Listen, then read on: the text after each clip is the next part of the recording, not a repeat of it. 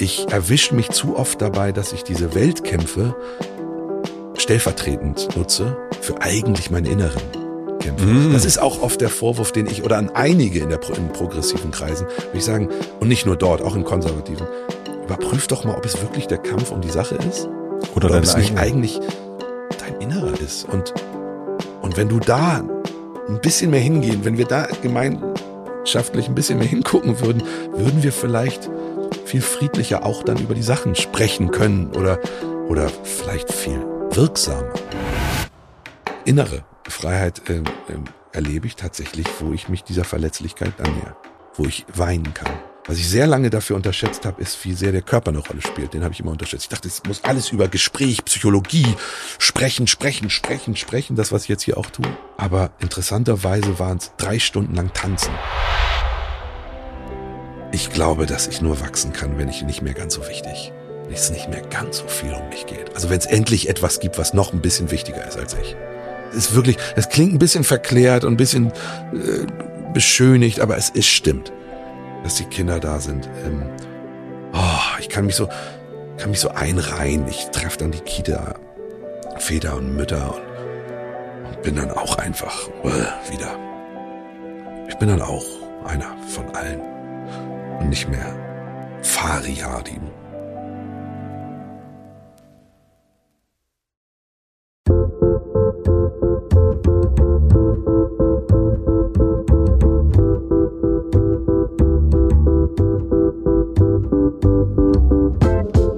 Willkommen im Hotel Matze, dem Interview-Podcast von Mit Vergnügen. Ich bin Matze hier schon. Ich treffe mich hier mit Menschen, die mich interessieren und versuche herauszufinden, wie die so ticken. Mein heutiger Gast ist Fari Yadem. Fari Yadem ist Schauspieler. Viele von euch kennen ihn bestimmt aus der Serie Jerks oder vom Tatort, Jugend ohne Gott, Almania und Halbe Brüder. Fari ist zum dritten Mal zu Gast im Hotel Matze. Ich wollte unbedingt wieder mit ihm einchecken, weil es wenig Menschen gibt, die so zwischen großer Verletzlichkeit und albernen Humor hin und her schwingen. Man kann regelrecht hören, wie die unterschiedlichsten Anteile in ihm kämpfen und genau das passiert auch wieder in dieser Folge. Wir haben uns verabredet, um über die Freiheit zu sprechen, weil ich das Gefühl hatte, dass das ein großes Thema für ihn ist. Ich wollte von Fari wissen, wie er Freiheit definiert und wann er sich frei fühlt. Wir sprechen über Verbote, Narzissmus, Aktivismus, Demokratie, Klima, innere Kämpfe und mal wieder über Lastenradfahrer. Ich wünsche euch viel Vergnügen beim Check-in mit Fari Yadem.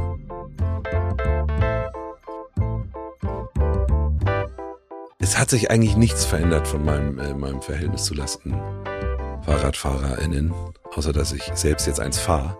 Aber sie nerven mich nach. Im Grunde ist das Lastenfahrrad ja auch ein SUV unter den Fahrrädern. Das stimmt. Das ist eigentlich der SUV unter den Fahrrädern. Aber bist du denn, hast du denn LastenfahrradfahrerInnen, wenn du, wenn du selbst Lastenfahrrad fährst? Also, ich hasse Verallgemeinerung. wenn ich wirklich etwas hasse, dann ist das dumme Verallgemeinerung. Die ich jetzt gerade gemacht habe? Ja, äh, nee, die ich auch ständig mache. Also meine eigenen. Und ja, ich habe ein Problem mit vielen LastenfahrerInnen, weil sie äh, oft sehr langsam sind. Also die nicht, äh, nee, ich habe, ich habe, ich kategorisiere das und zwar die nicht elektronisch äh, angetriebenen, weil das ist eine Zumutung. Also diese breiten, vor allem diese dreirädrigen, ja, da man man man fängt an zu differenzieren, wirklich.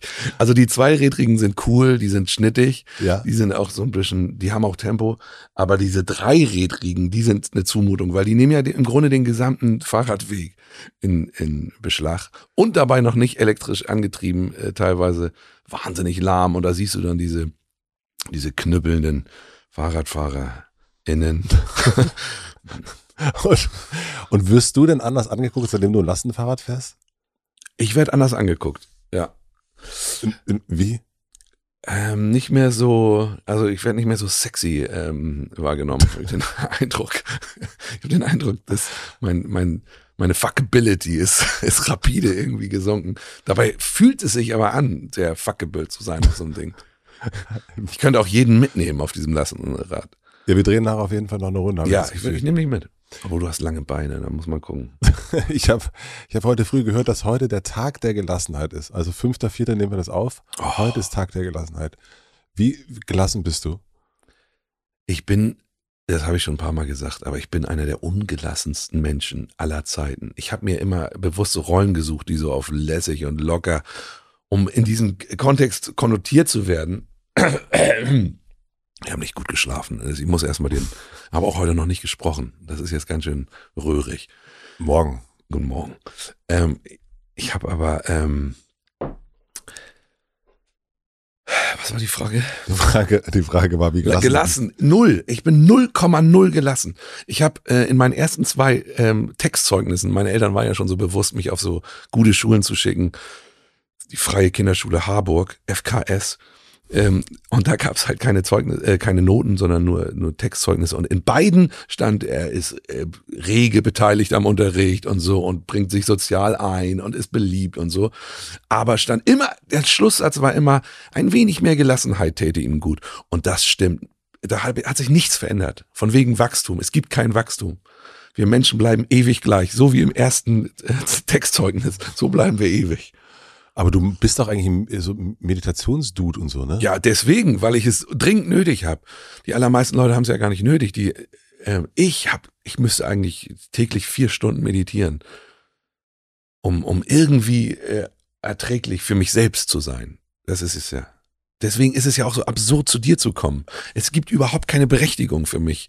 Ich schon auf dem ganzen Weg mit meinem Lastenfahrrad hierher. Ja. Hab ich ich habe übrigens drei, vier Leute weggepfiffen vom, vom Fahrradweg. Ja. Die, die so halb, die nicht ganz rechts fahren mit ihrem ja. Fahrrad, mit ihrem Lahm, mit ihren Kröten und hab, pfeift dann immer so ein bisschen bissig berlinerisch.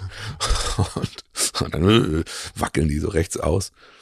Und auf diesem Weg habe ich schon achtmal in Frage gestellt, warum ich hier warum ich jetzt hier was sagen darf und warum mir Leute zuhören. Und das meine ich ernst. Es ist ja wieder, ist mein Lieblingswort, Koketterie.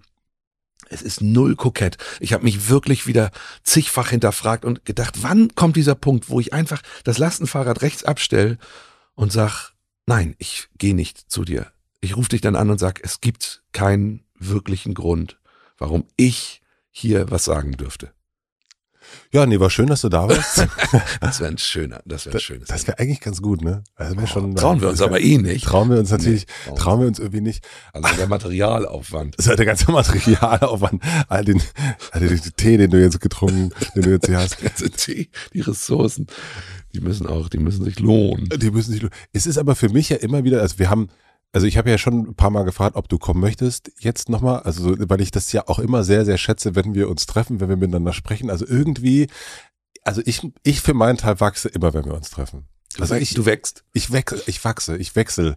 Ich wechsle das Ufer. Ich wechsle ja. das Ufer und ich wachse und ich nehme immer irgendwas mit. Also deswegen, äh, deswegen auch der, der, der, der die Penetrante, komm doch nochmal vorbei, ist doch schön. Ist doch, ist doch auch für mich schön. Ja, okay. Das ist schön, das ist ein schöner Grund. Es geht mir genauso es geht mir ja eigentlich auch genauso, aber wir können uns ja auch auf einen Kaffee treffen. Aber wir haben ja diese, wie diese Anmaßung zu glauben, wir müssten das auch mit der, mit der Weltöffentlichkeit teilen. Na, aber es ist aber schon so, dass man, äh, das, ich glaube, viele Menschen, die in irgendeiner Form in den Medien sind, ist meine Behauptung, ähm, dass die sich eigentlich immer dann am besten treffen, wenn sie auch noch einen Podcast machen, sonst treffen sie sich einfach nicht. Also, Ach so. Also so, das, also so, es gibt auch wenig, also triffst du noch Menschen einfach so? Nee. Ich treffe äh, selten, selten Menschen einfach so, tatsächlich. Es gibt immer irgendeinen Grund, es gibt immer irgendeinen. Auch einen Anlass. Es ne? braucht einen Anlass, aber einfach so sagen, lass uns mal rumhängen. Das, nee. das gibt's nicht. Ne? Das ist auch unangenehm. Warum? Man denkt ja auch, da gehen auch Perlen flöten. Wenn wir uns auf einen Kaffee treffen, denkt man immer, oh, das hätten das wir hätten wir Haben wir beim letzten Mal auch gedacht. Ja, da waren so viele, ja, weil es natürlich eine Entspannung, eine Gelassenheit hat, äh, so ein Gespräch. Ähm, ja, es fehlt der Druck, irgendwas liefern zu müssen der wahre Grund, warum ich wieder hier bin, mein Grund, ja. ist, dass ich letztes Mal so eine unfassbare Anerkennung bekommen habe für unser Gespräch, für meine Offenheit und Verletzlichkeit und Reflektiertheit und was weiß ich was. Ich hatte ja ein total schlechtes Gefühl danach. Dachte auch, oh, das war irgendwie. Meinst du das letzte Mal mit Christian nee, oder, oder stimmt, davor, davor. Mhm. Und ähm, das Solo, die Solos. Mit Christian bin ich irgendwie ein bisschen anders. Da bin ich auch gehemmter und gleichzeitig auch ein bisschen trömeliger und denke, man müsste mehr diese Jerks-Schiene bedienen und ne, also ein bisschen mehr Humor. Obwohl er mich immer versucht runterzukochen, äh, habe ich immer so einen eigenartigen Druck, dann lustig sein zu müssen, was natürlich scheitern muss.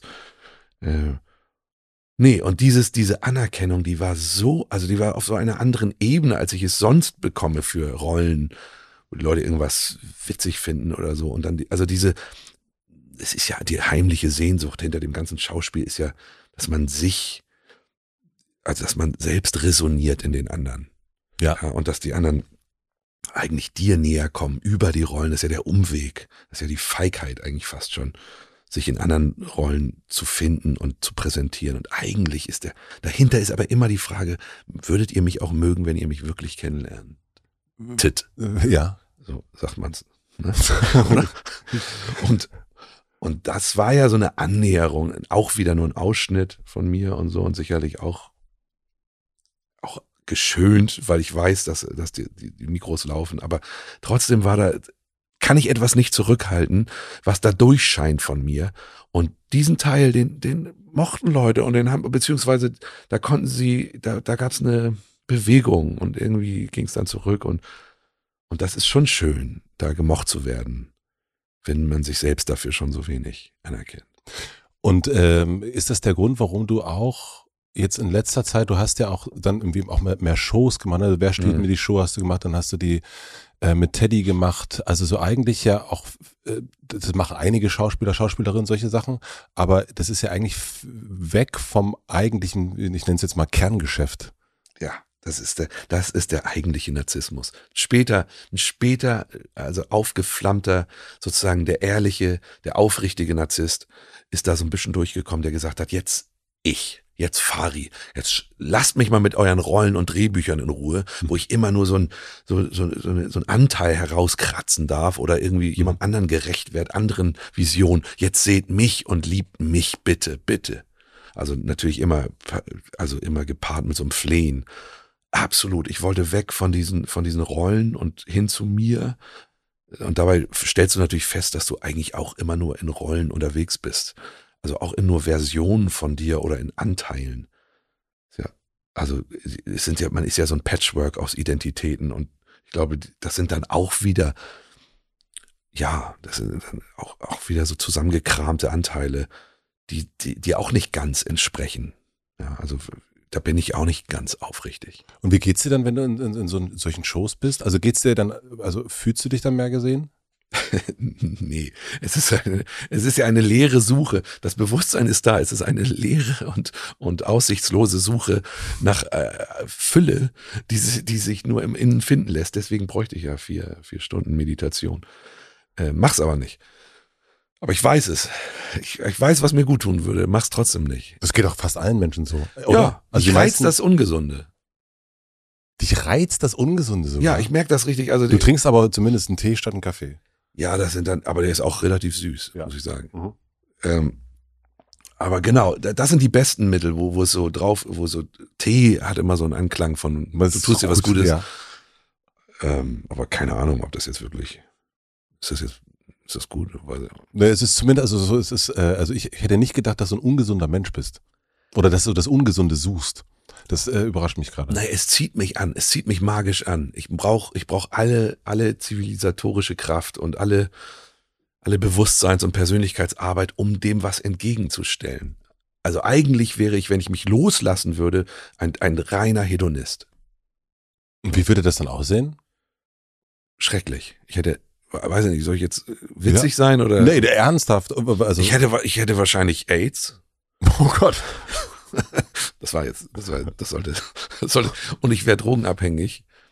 Und, ähm, und ich, ich hätte, ich wäre so manisch-depressiv wahrscheinlich. Ich hätte immer gute Phasen. Ähm, und dann wäre ich wahrscheinlich ganz viel, äh, würde ich in der Dunkelheit liegen und ähm, in, in, in große Punika-Flaschen pinkeln. Hast du ein Bild? Hast du so ein ich Bild? Hab, ich habe ich hab so, ein, ich hab so ein Bild, ja, ja. Ich habe ein Bild. Also wir wollten ja, also ich habe dir ja auch gesagt, ich würde gerne mit dir ein bisschen über Freiheit sprechen wollen, weil ich auch das Gefühl habe, dass du ein extremer frei, also extrem freiheitssuchender Mensch eigentlich bist. Also ich habe immer das irgendwie bei dir das Gefühl, ich weiß auch nicht, woher das dieses Gefühl kommt, dass du nach so einer Art, ja, nach einer Freiheit suchst. Ähm, und irgendwie aber auch doch, also du wirkst für mich auf jeden Fall auch irgendwie, deswegen, das ist gelassen und frei wirkst du für mich schon irgendwie. Echt? Ja, ja, irgendwie. Aber äh, wenn du in Punika-Flaschen, was, was war, also. Nein, das, das wäre ja nur das, wenn ich mich loslassen würde. Also, wenn ich mich freilassen würde, denkt man, aber loslassen ist ja nicht immer unbedingt frei Ja. sein. Also das ist schon spannend, wie, wie der Freiheitsbegriff, den muss man da wahrscheinlich irgendwie. Ich bin ja, also da, das bin ich nun wirklich nicht. Also der, ich bin wirklich so ein Hosentaschenphilosoph, so ein Küchen, also Ja, das Philosophie-Magazin im Abo. Das Ich ist, auch. Weil, ja, auch schön, Ja, ja. das ist fantastisch, weil es so portioniert und Man, so. fühlt, man denkt so ein bisschen, auch Mensch, Ja, genau. ich, der alte Kant. Genau, sie, sie, die können, die vermitteln das gut. Also Zeitgeschehen kombiniert mit so ein paar alten, viel schlaueren Sätzen äh, garniert und und das ist genau, also ich habe auch Philosophie-Seminare besucht, da habe ich nichts verstanden. Mhm. Also äh, Ich habe Heidegger. auch versucht, äh, Philosophie-Bücher zu lesen, Ja. auch null ja, verstanden. null. Nee. Also hat richtig wehgetan, dann auch so die eigene Begrenzung da. Ähm, ähm, also eigentlich die gesa- gesamte Frankfurter Schule äh, würde ich gerne. Ich, ich weiß, dass ich sie gerne kennen würde, aber ich habe kein, ich krieg es nicht, ich krieg's nicht hin. Aber äh, als äh, Hosentaschenphilosoph, was Ja. ist denn für dich Freiheit?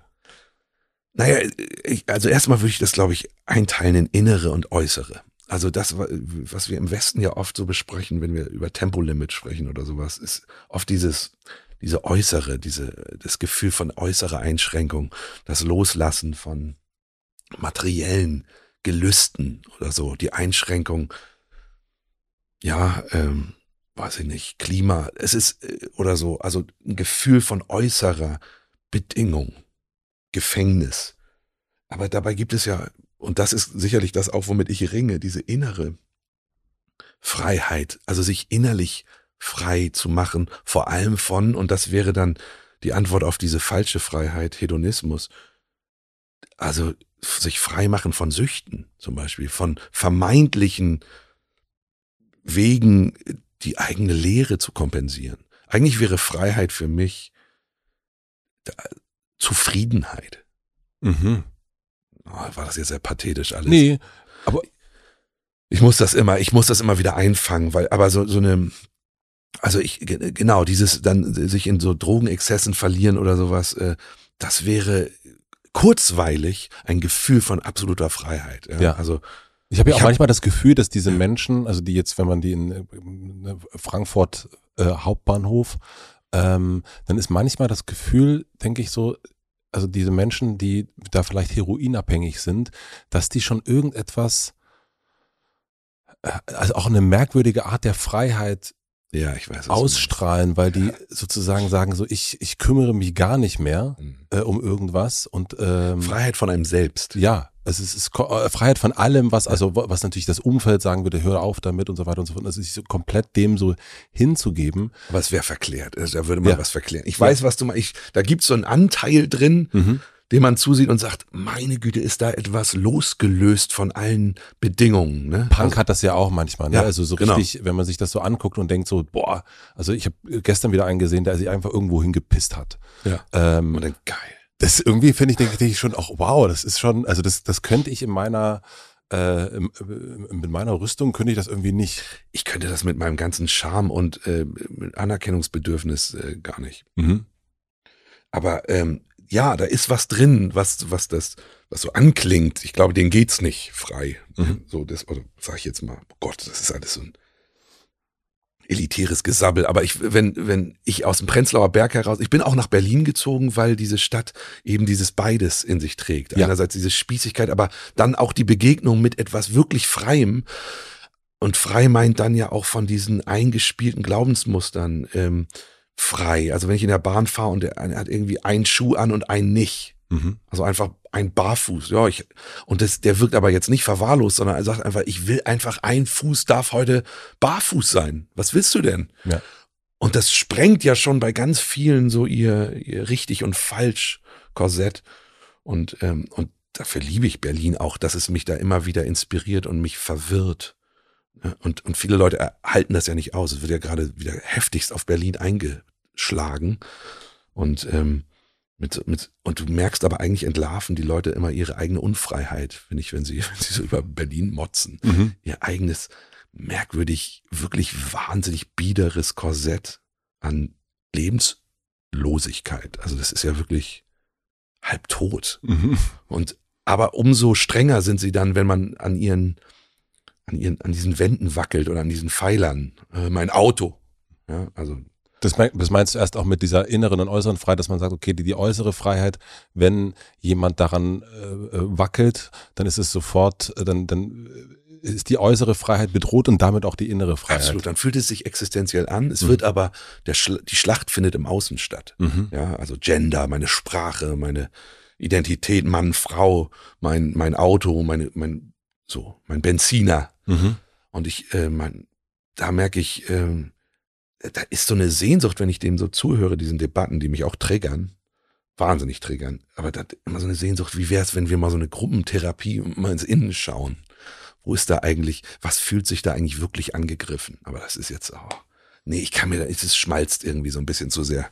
Komm wir da, kannst du noch mal, kannst du noch mal was sagen? Ich kann, Bitte, sonst, sonst schmal, ich, irgendwann schmalze ich immer. Das ist, ich weiß auch nicht. Äh, mach dir keine, mach dir keine Sorgen. Also ich, ähm, doch, die mach ich mir. Ja, mach dir keine Sorgen, aber doch trotzdem. Wir machen eine klitzekleine Werbeunterbrechung. Mein heutiger Werbepartner ist Moulin Rouge, das Musical. Sicher habt ihr schon mal von dem berühmten Nachtclub Moulin Rouge in Paris gehört. Dazu gibt es exklusiv in Köln ein spektakuläres Musical, das im Jahr 1899 spielt und auf dem gleichnamigen Oscar-prämierten Film von Bess Luhrmann basiert. Nicht nur der Film, sondern auch das Musical konnte schon zahlreiche Zuschauerinnen und Zuschauer begeistern und gilt deswegen als das aktuell erfolgreichste Musical in Deutschland. Es hat sogar schon zehn Tony Awards abgestaubt. Falls ihr nicht wisst, was die Tony Awards sind, ich wusste das auch nicht. Es handelt sich dabei um den wichtigsten Theater- und Musicalpreis, also quasi vergleichbar mit dem Oscar in dieser Kategorie. Sollte man sich also nicht entgehen lassen, das Musical. Wenn ihr nun Lust habt auf große Emotionen und einen Soundtrack quer durch die Popmusikgeschichte, solltet ihr euch ein Ticket sichern. Das gibt es bereits ab 59,90 Euro und den Link findet ihr natürlich wie immer in meinem Linktree in den Shownotes. Vielen Dank an Moulin Rouge, das Musical, für die Unterstützung dieser Folge. Und nun zurück zum Gespräch. Also du hast gerade gesagt, dass dich das triggert, wenn du das, äh, wenn du das verfolgst, wenn du das siehst, wenn du merkst oder liest, wenn du merkst, dass die sich, dass Menschen sich wahnsinnig darüber aufregen. Es gibt ja gerade, habe ich das Gefühl, so zwei, äh, ähm, zwei Strömungen. Die einen sagen, die Grünen, ja. das ist die Verbotspartei. ja. ähm, und dann gibt es auf der anderen Seite, das habe ich neulich gehört, ähm, in, in, in einem Podcast, Benno Fürmann und, und Barbara Schöneberger, die sagten, ich möchte eigentlich mehr Verbote. Ich möchte eigentlich mehr Verbote, um eine Art zu wissen, wie Orientierung, Orientierung und wie ich mich äh, sozusagen, wie viel darf ich fliegen, wie viel darf ich konsumieren. Äh, Robert Habeck, sag mir das bitte. Mhm.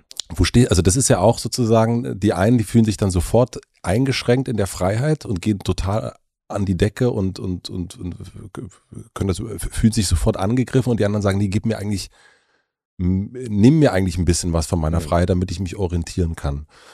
Wenn du sagst, dass du dir solche Sachen anguckst, wo orientierst du dich dahin?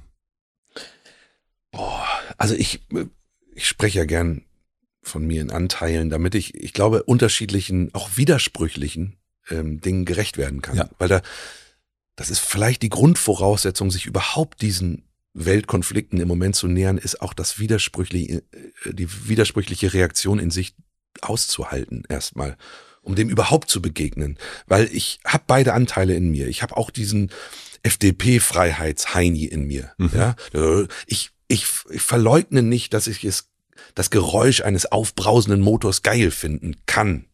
Ist jetzt nicht so meine Lieblingsbeschäftigung, ich bin nicht so ein Autonah oder so, aber ich kann das nachvollziehen. Ja. Ich kann dieses unmittelbare Gefühl von Freiheit oder Hedonismus oder was das auch immer ist, diese, diese, diese Lust, die kann ich spüren. Gleichzeitig bin ich aber nicht irgendwie verschlossen für das Bewusstsein, dass die Welt sich nun mal verändert. Und was das auch bedeutet, und das ist ja vielleicht für viele auch noch ein bisschen abstrakt, aber dass da auch eine, ja, dass wir deswegen auch handeln müssen. Meine Güte, ist halt so. Und dass diese vermeintliche Freiheit, schnell Auto zu fahren, ähm, nichts ist gegen die Unfreiheit, die auf uns wartet, wenn wir nicht handeln. Allein da äh, wäre es ja absurd. Auch, auch auf dieser äußeren Ebene ist schon ein Zwang vorhanden, ähm, handeln zu müssen, um nicht noch unfreier zu sein. Also da fehlt, glaube ich, vielen noch ähm, die Fähigkeit, die Identität in Frage zu stellen. Zu sagen, wow, das, was ich, was sich für mich immer richtig angefühlt hat, ist, droht ohne Habeck, ja, auch ohne Habeck, droht ähm, ein Verlust von dem Gewohnten. Und das ist, glaube ich, das ist wahnsinnig schwer zu ertragen. Offensichtlich für viele. Und das ist die Frage, wie wir diese Schwelle äh, erreichen. Ich kenne viele, die sagen, ja, das kann ich, das Bewusstsein habe ich, aber ich möchte von meinem privaten wenig abrücken. Und, und, und vielleicht müssen wir erstmal runter von dem Schuldgefühl das ist mein Eindruck. Erstmal weg von dieser individuellen Schuld. du meinst die Schuld auf einen selbst oder auf die Schuld ja, auf, ich, auf, ich auf reise, Habeck? ich reise beides. Also Mhm. das ist, äh, das halte ich für, für noch mehr Projektion, aber ich glaube, weg von diesem, ich fliege jetzt in den Urlaub, ich nehme ein Flugzeug, ja. Ja. Äh, weg von diesem, ich mache da was falsch. Also weg von dieser Konsumkritik, ist mein Eindruck, aber Ja, ja, lass ich mich auch korrigieren. Ein bisschen mehr hin wieder zum Strukturellen. Also wie können wir gemeinsam und mit einer positiven Vision. Das ist das, was mir am ehesten fehlen würde, wo ich sagen würde, lass uns trotz der, trotz des, dieser Untergangsstimmung mal gucken, was könnte die Vision dafür sein, die wir uns anbieten, die uns auch motiviert. Also das ist jetzt, ah, ich weiß Würdest du denn, würdest du dir denn sowas, Wunschdenken. äh, also äh, ist ja super mit Wunschdenken, aber würdest du denn ähm, dir dann so, so was eher wünschen, was, was dann, was ich schon sagte mit, mit, mit, mit Benno Fürmann oder, oder Barbara Schöneberg sagen, ja, ich fänd's eigentlich gut, wenn Habeck oder Scholz ähm, oder Lindner, wenn die mir sagen, Fari, so. einmal im Jahr darfst, das du, die darfst du fliegen.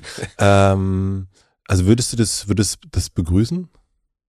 Ich, äh, Also weil du hast gerade so von Schuld gesprochen, ne? Wir, wir müssen runter von der Schuld, und ich kenne das auch, ne? Zu sagen, man macht, also Ich nahezu scheue mich vor dem Konkreten. Mhm. Ich scheue mich sozusagen da vor der klaren Ansage. Äh, In gewisser Weise schon, aber das ist nicht mein Hauptthema. Ich habe irgendwie das Gefühl, das geht alles so ein bisschen an dem Hauptthema vorbei. Lass uns erstmal noch klarer bekommen, was Klimakrise bedeutet. Mhm. Und dann lass uns ähm, gucken, wie wir trotzdem fröhlich und lebendig eine Vision kreieren und was braucht es dafür, dass wir, also ich glaube, es, ich will damit niemandem zu nahe treten, aber es muss ein bisschen raus aus dieser Öko-Ecke.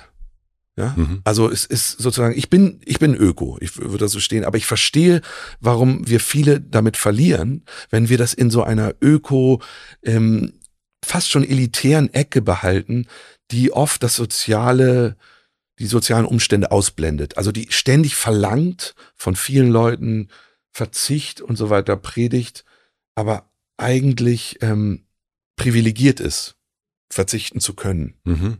Ah, okay, verstehe. Und, und ich wünsche mir, glaube ich, weniger, dass äh, mir Politiker genaue Anweisungen geben, sondern dass wir das soziale und das ökologische Thema zusammendenken und dabei aber vielleicht was Positives finden. Also eine Aussicht, wie wir dem begegnen können, die auch Freude bereitet. Ich glaube, Freude ist die größte Intelligenz. Ist wieder pathetisch, aber das stimmt was drin. Und im Moment hat man ja das Gefühl, also die Boomer werden dafür ja auch so kritisiert, die sind halt groß geworden, die haben gekämpft, die haben ihr Leben lang geackert mit der Verheißung, mit der Aussicht auf eine Goldene Zukunft. goldene Zukunft. Ja. Und diese Zukunft bricht auf einmal weg. Mhm. Auf einmal ist die Zukunft nur noch Untergang. Also alles Strampeln ist jetzt nur noch ähm, dazu da, um nicht den Hang runterzustürzen, der sich hinter dir nähert. Ja. Und das ist kein, also da verstehe ich irgendwann den Trotz. Da gibt's dann irgendwann dieses, diese verschränkten Arme, diese Weltjournalisten sind das für mich im Moment. Irgendwie so Ulf Poschardt oder so sehe ich dann, die dann so, nö. Ja, also da müsst ihr vor, vor der chinesischen Botschaft demonstrieren, wenn ihr was fürs Klima machen wollt. Und, nee, und ich fahre mein Porsche und dann geht's halt den Bach runter, kann ich nichts machen. Wir müssen jetzt irgendwie vorsorgen, dass wenn, wenn die Flut kommt, dass dann die Deiche höher sind. Das könnte ich noch mitgehen. Aber ich mache jetzt nichts dafür, dass das nicht passiert. So, schon, so stelle ich mir, so stelle ich mir Ulf Poschardt vor. Und diesen anderen, diesen, den finde ich eigentlich noch witziger. Ich, Alfonso irgendwas, wie heißt er, weißt Äh, warte mal, warte mal, der auch mal bei Lanz sitzt, der mit den, der, der mit den weniger Haaren. Ah, ich, nee, bei Lanz habe ich den nicht gesehen, aber äh, Twitter. Ich mag dieses, diese aufgebrachten äh, alten Herren, die so, die, die sich so angegriffen fühlen von überhaupt eigentlich, von eigentlich der Realität. ja, einfach, die Realität ist nicht in unserem Sinne. So sind wir nicht, so haben wir nicht gelebt. Das ist unf unfair. Und Habeck ist ja, glaube ich, einfach nur so die Projektionsfigur. Total, ja, ja. Dafür, dass äh, jetzt geht die Wirtschaft den Bach runter. Und also diese völlige Überidentifikation auch mit, mit diesem eigentlich leidvollen Leben. Eigentlich tun sie mir ja in gewisser Weise leid. Also du ackerst dich zu blöd, du ackerst dich tot. Und natürlich wünschst du dir dann irgendwann mal Ruhe im Karton. Und dann kommen die Jugendlichen und sagen, jetzt. Jetzt wird festgeklebt. Ja. Und dann wirst du auch noch, genau, das auch noch, dann stehe ich im Stau mit meinem Porsche. Dafür ist er nicht gemacht. Nein, und gleichzeitig kann ich den Frust verstehen, das ganz Akute. Wenn ich im Auto sitze, dann, dann interessiert mich das Akute. Dann bin ich genervt, wenn mir jemand, weiß ich nicht, wenn die Fahrradfahrer noch über die rote Fahrradfahrerampel fahren und ich nicht abbiegen kann. So. Und also ich, ich weiß nicht. So, ich mache jetzt mal einen Punkt. Ich habe nichts gesagt, aber vieles Doch. angedeutet. Nee, du hast auf jeden Fall, nee, also ich, ja, du, es ist ähm, meine Frage, wenn du dir solche Sachen anguckst, also du beschäftigst dich ganz offensichtlich damit Absolut. und ähm, ge- guckst du dir das an, auch um getriggert zu werden? Natürlich. Ist äh, unfassbar. Also ich, ich habe Twitter jetzt wieder äh, gelöscht, Ja. weil es mich zu sehr triggert. Ja. Und weil ich merke, und das finde ich aber schon spannend, und das meine ich ernst, ich, diese, diese Innenschau, wo radikalisiere ich mich selbst? Also wo, wo entdecke ich den eigenen autoritären Charakter, Ja. der da so zwar auf der progressiven Seite, aber schon haha, sich freut über jeden Mhm. progressiven Kommentar, der Ulf Poschardt mal wieder einen ausgewischt hat und so. Also und da merke ich dann, ähm, diese Zuspitzung, die innere Zuspitzung, die ist nicht, die halte ich für ungesund, äh, auch, auch gesamtgesellschaftlich. Und sich da wieder zurückzunehmen, aber das zu beobachten, das fein zu überprüfen, wo lasse ich mich selbst verführen in die Radikalität tatsächlich. Ähm, wo, wo schließe ich die Anbindung an das andere aus? Also wo bin ich, werde ich undemokratisch eigentlich in mir selbst? Ah, Und das, ähm, es ist zwar, natürlich triggert das meine niedersten Instinkte. Ich möchte zerreißen, ich möchte ja würgen. Ja. Auf der anderen Seite. Aber, aber, und das bringt auch Spaß, danach zu suchen und dann, oh, wieder deren dämliche Kommentare, äh, immer rechts angehaucht und leicht patriotisch und völkisch und, bläh und so weiter. Und ich suhl mich da auch ein bisschen drin. Mhm. Und gleichzeitig macht's mir Angst, wenn ich ehrlich bin. Also da ist auch eine Angst. Und dann gehe ich aber immer so einen Schritt zurück, weil ich spiel's nicht mit. Ich tipp nicht rein.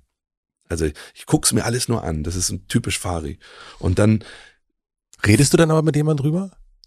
selten, jetzt mit dir. Na gut. Ist mit mir. Ja. Ich forsche da im Grunde oder mit dem Philosophie-Magazin, da erwarte ich mir immer so Antworten. Ähm, weil ich mich schon frage, was, was könnte denn ein Mittelchen sein gegen diese auch innere Radikalisierung? Von denen, sage ich Also mal, von, den, dir, also für, ein Mittel für dich selbst, und damit dann immer auch für die anderen. also das meine ich nicht so narzisstisch, wie es klingt. Also so ich als Stellvertreter für die Welt, aber irgendwo ist es, findet es ja doch Ja. das Ringen in einem selbst statt, zwischen noch demokratisch zu sagen, ey, das ist eine andere Meinung, die ist mir wirklich, die ist konservativ und uh, irgendwie stößt mir das gefühlsmäßig auf, aber ich ertrage sie und ich verteidige sie sogar. Mhm. Das gehört zu unserem Wettkampf dazu und der Wettkampf der Argumente und es kann noch so für mein Gefühl verblendet sein, aber, aber ich, nein, ich, ich würdige unsere Debatte dadurch, dass ich dich anerkenne mit deiner Fremdmeinung. Ich glaube sogar, dass es richtig ist, dass wir so unterschiedlich sind. Dass sich daraus ein Ausgleich ergibt, Voll. Ähm, der am Ende viel wertvoller ist, als wenn man nur auf mich hören würde. Also das ist dieser radikale, diese Anmaßung, dieser autoritäre Anteil, der glaubt, meine Meinung Ist die richtige. Ja, wenn ich König wäre, dann wird es diesem Land gut gehen. Nein, Bullshit, es braucht den Ausgleich. Es An braucht dieses Wechsel, diesen Pendel und das anzuerkennen, das wieder würdigen zu lernen. Aha. Trotz dieser hässlichen Kommentare, die davon teilweise von der anderen Seite kommen. Also möchte ich dir nur, also bevor ich dann weiter nachfrage, möchte ich dir nur spiegeln, mein lieber Freund, dass ich finde, dass es eine extrem hohe Form der Gelassenheit ist. Dass in solchen Situationen, ähm, also das ist ja die Definition von Achtsamkeit, du liest etwas und du fängst aber sofort an, nicht reinzugehen, sondern zu gucken, was macht das mit mir und du gehst nicht rein, sondern das ist, also eigentlich bist du Buddha. Nee, Also, ey, also oder, ey, aber, nee, aber nein, du hast dich erst so schlecht geredet in deiner Gelassenheit. Da Nee. muss ich dir sagen, die ist schon wirklich extra. Also ich verstehe, dass einen das triggert, kenne ich auch, Mhm. aber dass du sofort in so einem, oder vielleicht auch nicht sofort, vielleicht brauchst du auch acht Tage, ähm, aber in so einem, den, Selbstschau, ne? ja sofort reingehst und sagst, warum ist das hier? Wie lässt sich das übertragen auf Friedrich Merz und Ulf Poschardt? Ja.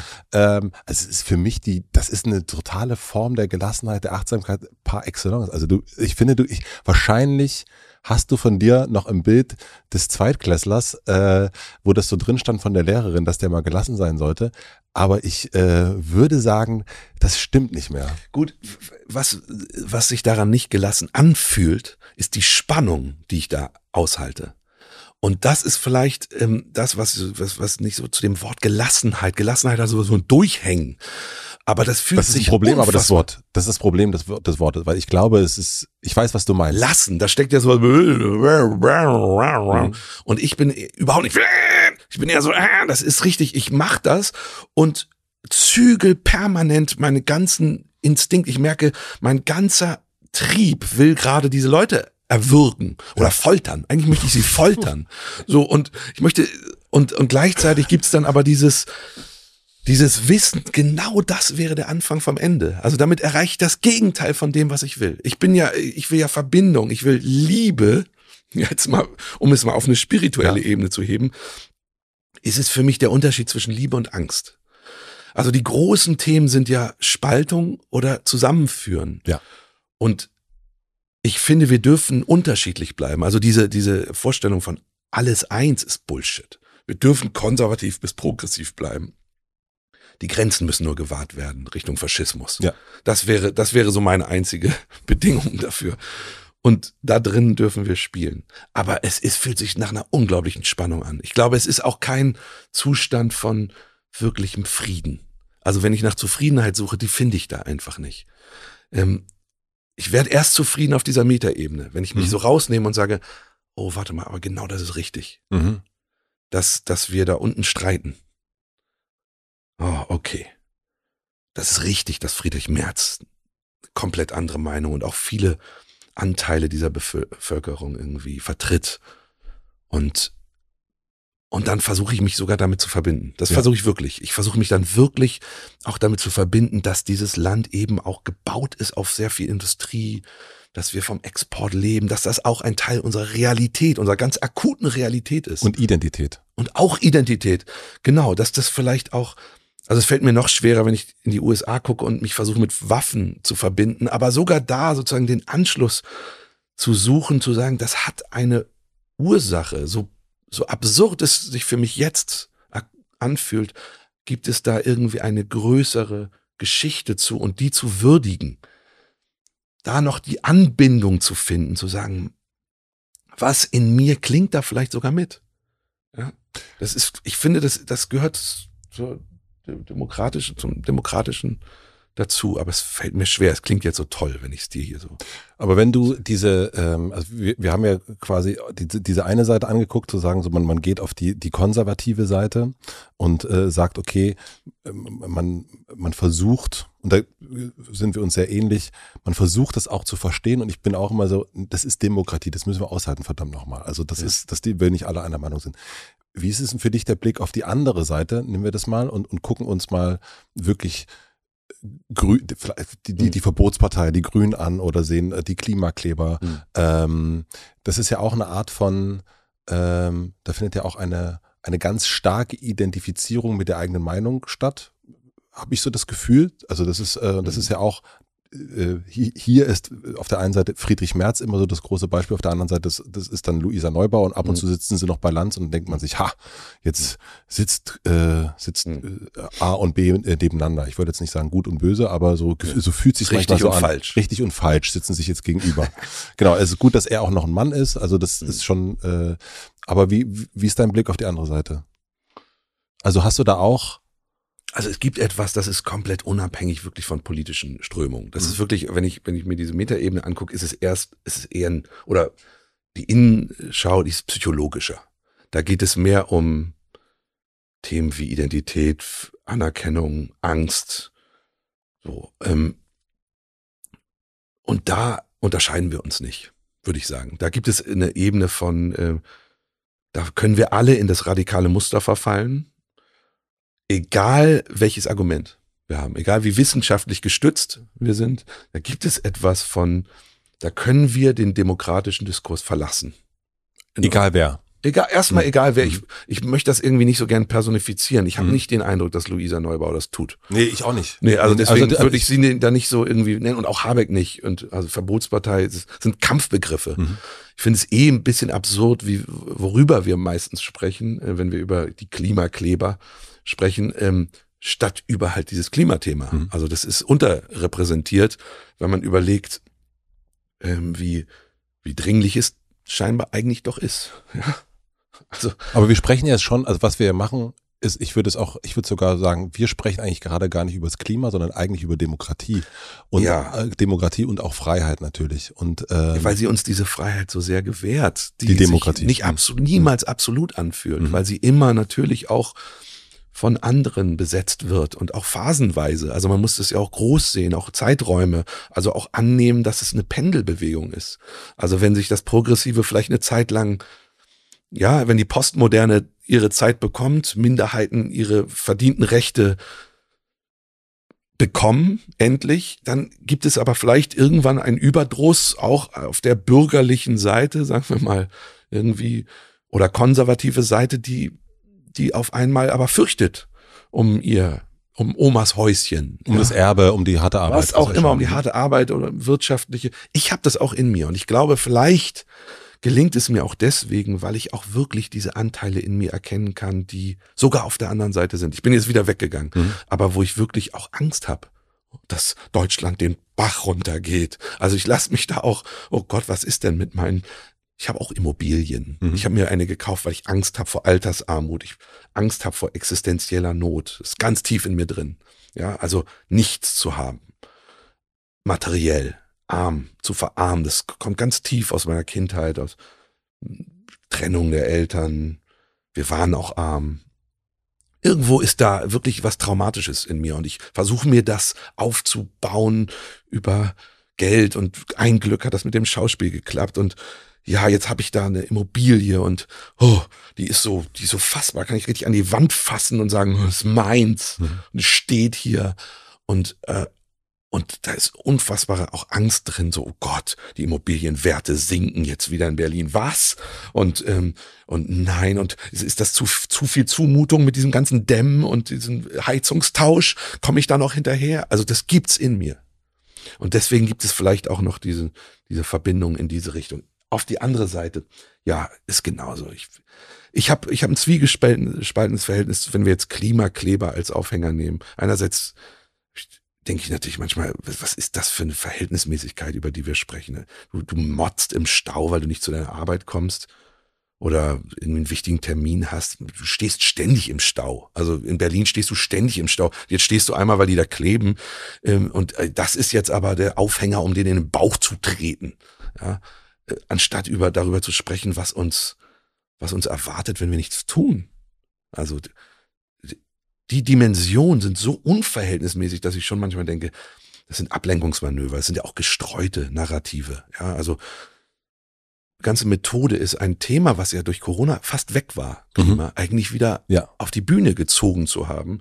Also das kann man, dafür kann man sie anerkennen. Andererseits würde ich sagen, in der progressiven Bubble gesprochen, müssen wir natürlich unsere Methoden immer wieder überprüfen in Hinblick auf Wirksamkeit. Und ich bin tiefster Demokrat, immer mehr Demokrat als alles andere und würde sagen, wir brauchen Mehrheiten oder zumindest wir brauchen große Anteile, um soziale Kipppunkte zu erreichen, um sozusagen an einen Punkt zu kommen, wo wir, wo die Leute mitgehen mit der Vision von Umweltschutz, jetzt mhm. mal profan gesprochen. Und ähm, und, des, und da würde ich sagen, sie nähren mir zu sehr den Widerstand. Egal, ob der Frust berechtigt ist oder nicht, der ist, er ist da. Und wenn man sich anguckt, was das auslöst, dann bin ich mir nicht so sicher, ob, ob die Methode richtig ist. Außerdem finde ich sie wahnsinnig unkreativ, muss mhm. ich sagen. Also das ist für mich vielleicht, das ist vielleicht der Schauspieler, der aus mir spricht. Ich finde diese Methoden unfassbar unwitzig. Welche Methoden meinst du? Sich auf der Straße festkleben ja. oder ein Kunstwerk mit Kartoffelsuppe, klar, ein geschütztes Kunstwerk ja. zu beschmieren. Weil die Provokation allein oder die Aufmerksamkeit alleine irgendwie keinen Wert hat für mich. Mhm. Ich kann es dir nicht genau beschreiben, aber für mich braucht es immer irgendwie einen Kniff. Also ich mag dieses, dieses Zentrum für politische Schönheit. Ja. Mhm. Weil da etwas bewegt wird. Peng ist ja auch so, eine, so, so ein Kollektiv. Ah, ja, genau. Mhm. Und das sind ja jetzt, aber das ist jetzt wirklich, das ist jetzt so fein Mhm. sezierte und sehr farieske Meinung, Sicht da drauf. Und aber auch wirklich die Selbstkritik, ey, wir müssen gucken, was ist noch wirksam. Und wenn wir zu radikal auftreten, verlieren wir vielleicht die, die noch anschlussfähig wären. Und ich möchte die, die gerade noch anschlussfähig sind. Ich möchte nicht die Ulf Poschards überzeugen, die sind gefühlt verloren. Aber ich möchte diejenigen noch, die sagen, ich, die Barbara Schönebergers, Mhm. ja, die sich hinstellen und sagen, ich bin bereit, Mhm. Veränderung anzunehmen. Obwohl jetzt viele sagen würden, ja, für die ist es auch einfach. Ja. Und mir ist ganz wichtig, dass wir den sozialen Gedanken immer mitdenken. Das- Genau, also diesen, diesen Punkt zu sagen, ja, für die ist es ja einfach, Ja. aber äh, es gibt eben Menschen, die, ähm, Deren Zumutung, die Zumutung ist schon zu stark, ist schon zu groß. also wenn wir jetzt über die, ne, ich, ich kenne mich da auch wirklich nicht gut aus, diese ganze Heizungsthematik. Ich merke das dann nur bei meinen Eltern, die dann irgendwie plötzlich Angst kriegen. Was, wie sollen wir jetzt eine neue Heizung kaufen? Um Gottes Willen, wovon sollen wir das bezahlen? Ja. Also dass das äh, sozusagen so, so Gut, das wird erstmal ausgelöst, aber dann ist natürlich die Hälfte der Diskussion ausgeblendet. Und das kenne ich auch in Mhm. mir. Ne? Also das, das wird ja schon auch mitgedacht. Es wird ja immer im ersten Vorwurf ist es immer so, ihr wollt uns enteignen. Mhm. Ja, Sozialismus. Da sind ja ganz viel Keulen auch unterwegs. Also auf die sollte man nicht immer gleich reinfallen. Das ist auch so, so eine Übung für die Demokratie. Ja. Wir haben uns, ähm, oh Gott, bin ich vermessen. Oh, ich muss mal kurz eine innere Pause machen. gut. Kannst du mal irgendwas fragen? Ja, ich frage ich frag mal. lange, lange was. Ich frage mal. Frage mit vielen Schleifen. Pass, also. Da merkst du den Ungelassenen. Fahren. Wir machen eine klitzekleine Pause. Hier kommt die Werbung. Mein heutiger Werbepartner ist Upway. Wer mich in Berlin unterwegs sieht, wird mich meistens auf meinem Fahrrad sehen. Ich mag öffentliche Verkehrsmittel nicht so besonders und ich habe auch das Gefühl, dass ich mit dem Fahrrad oft viel, viel schneller unterwegs bin. Und wenn die Strecke mal zu lang ist, dann nehme ich unsere Firmenschwalbe. Wir haben eine gelbe Firmenschwalbe. Ich bin jetzt auf Upway gestoßen dort gibt es den perfekten Kompromiss zwischen Fahrrad und Moped. Unter www.upway.de, da schreibt man U-P-W-A-Y, findet ihr eine riesige Auswahl an refurbished E-Bikes. Und diese wurden von professionellen Mechanikerinnen und Mechanikern auf Herz und Nieren getestet und erneut, um die Qualität und die Sicherheit jedes Bikes zu garantieren. Dadurch habt ihr mehrere Vorteile. Ihr kauft günstig ein neuwertiges, gebrauchtes E-Bike, was ressourcenschonend ist, weil es nicht nochmal neu für euch hergestellt werden muss und seid mit jeder Fahrt nachhaltig dadurch unterwegs, auch wenn die Strecke mal zu lang ist fürs, ich sage jetzt mal, normale Fahrrad. Denn wer sagt denn, dass man sich da nicht ein bisschen Unterstützung holen darf? Wenn ihr euch für dieses Jahr sowieso vorgenommen habt, mehr in Bewegung zu sein, aber immer wieder Ausreden findet, das Fahrrad doch stehen zu lassen, dann solltet ihr unbedingt mal im Onlineshop von Upway vorbeischauen. Wer sich dort für ein refurbished E-Bike entscheidet, spart mit dem Code HOTELMATZE weitere 5% auf sein Wunschmodell. Den Link und den Code findet ihr wie immer natürlich auch im Linktree in meinen Shownotes. Vielen Dank an Upway für die Unterstützung dieser Folge. Und nun zurück zur Folge. Wir haben vor ungefähr vier Wochen miteinander zu tun gehabt, äh, im Grunde für, für einen Volksentscheid. Und ich habe äh, dich versucht zu überzeugen, da in irgendeiner Form ähm, ähm, ja, was soll ich jetzt? Gelassenheit. Gelassenheit. Ich zeige gerade meine voll verschwitzten Achsel, Achselhöhlen die Kamera, die mitläuft. Schön. Du. Ähm, also wir haben uns vor vier Wochen äh, äh, Mhm. äh, haben wir Sprachnachrichten hin und her geschickt äh, zum Thema Volksentscheid. Und du hast äh, am Anfang dich sehr, ähm, warst eher zurückhaltend, ähm, dich dazu engagieren. Hast es dann am Ende aber auch gemacht. Und du hast mir damals gesagt, äh, und deswegen komme ich jetzt auch darauf zurück, na, da können wir uns gerne auch drüber unterhalten, warum ich da eher zurückhaltend bin. Und ich äh, erlebe dich auf der einen Seite ja, also das merkt man jetzt, also eigentlich bei jeder Begegnung, wie dolle du in Themen drin bist, Mhm. wie, wie, du, wie sehr du dir gesellschaftlich Gedanken machst, informiert bist und so weiter. Aber man sieht dich tatsächlich ganz, ganz selten Eine Pappe halten. eine Pappe halten. Genau, engagiert zu sein. Und äh, dadurch, dass du mir diese Einladung, äh, du hast die Einladung ja schon ausgesprochen, darüber zu sprechen, ähm, will ich das Mhm. gerne machen. Warum? Mhm. Also es, es ist, ich würde sagen, es gibt zwei, zwei Antworten. Und man muss aber dazu sagen, du bist, du hast dann bei dem Volksentscheid-Thema mitgemacht. Und Ich habe da das mitgemacht, ja. Ich habe mitgemacht äh, und blieb aber im Widerspruch, äh, merkte ich, äh, mit der, wieder mit der Methode. Ja. Es geht mir gar nicht so sehr um das Thema. Ich, ich Ich will es ja auch, das geht auch nicht, äh, nee, ich will es auch wegbringen von diesem Thema, sondern es genau. ist eigentlich nur, es ist ein Beispiel. Genau, genau. Und mich hat das interessiert, ähm, warum, also so, man sieht ja Menschen in der Öffentlichkeit, mhm. die sich extremst engagieren. Es gibt Menschen, die sich so mittelmäßig oder wenig oder auch gar nicht. Mhm. Und bei dir merke ich eben, deswegen fragte ich das, du bist eigentlich total drin in den Themen. Du mhm. hast irgendwie, äh, du hast einen Blick drauf, vielleicht sogar mehr mhm. als viele andere Menschen und aber du hast ja offensichtlich auch eine Art von äh, Entscheidung getroffen, nee, ich will mich da gar nicht zu sehr positioniert und Papa nee, halten. ist keine Entscheidung. Es ist noch eine Suchbewegung. Mhm. Das klingt mit 42 immer so ein bisschen, also wir, wir gehen alle den Bach runter, wenn wir, wenn wir so lange suchen wie mhm. ich. Aber es ist äh, so ein bisschen choose your battle. Also ja. Fokussier dich dann auf eine Sache, die du dann auch wirklich durchdringst, weil ich hauch eigentlich alles nur an, auch wenn es vielleicht jetzt für dich so wirkt. Das liegt dann vielleicht auch an dir, an deiner Einfältigkeit. Dass du nicht durchschauen kannst, wie wenig ich. Nein, Quatsch, das, Entschuldigung, weil ich hoffe, die Ironie war, war, war zu hören. Nein, aber es ist. Philosophie-Abo, das reicht doch. Ja, Philosophie-Magazin-Abo. Das muss, das ist eigentlich mein, mein Beitrag für die Welt. Ich, ähm, es ist einerseits Feigheit, also wirklich eine Feigheit, zu etwas Konkreten zu stehen, weil ich immer merke, dass in diesem Konkreten, das haben wir kurz vor dem mhm. Gespräch besprochen, dieses, wenn du zu etwas stehst, droht dir auch Verlust. Also ich habe zum ersten Mal auch richtig ähm, von vielen Leuten auch Gegenwind bekommen. Leute, die mir gefolgt sind vorher, die mich mochten für Jerks oder so und dann schreiben die drunter Bullshit, völlig falsch und was ist das für eine vermessene Kacke von euch privilegierten Schauspielern. Du hast so. auch wieder runtergenommen von Instagram bei dir. Habe ich schon runtergenommen? Ja, ja. Nee. Ja, ist nicht mehr drauf. Ja. Hat es vielleicht jemand anders runtergenommen. Ah nee, doch, doch nachdem wir gescheitert sind, habe ich es dann runtergenommen. Genau. Genau. Ich mochte das dann nicht mehr sehen, diese, diese Wut anhand dieses konkreten Themas, weil ich merkte, dass ganz viel ausgespart ist. Also ich müsste mich viel mehr erklären, wenn ja. ich mich bekenne. Und ich fand auch die Kommunikation nicht ganz in meinem mhm. Sinne. Und ich glaube, das ist so ein bisschen dieses, ich identifiziere mich erst, wenn alles stimmt und es stimmt nie alles. Ja, mhm. Also ich müsste aber, wenn ich so eine Aktion mitgehe oder meine Aktion, meine Traumaktion würde den Widerspruch oder den inneren Widerspruch oder die vielleicht auch die, das Unwissen mitkommunizieren, würde sagen, wir wissen es nicht ganz genau. Ähm, wir wissen auch, dass ganz viel dran hängt. Ja. Oder wir wissen auch, welche Zumutung das bedeutet und es, wir würden es niemals durchboxen, wenn diese Zumutung Leute überfordert. Für mich ist wichtig, sozusagen, das mit zu kommunizieren.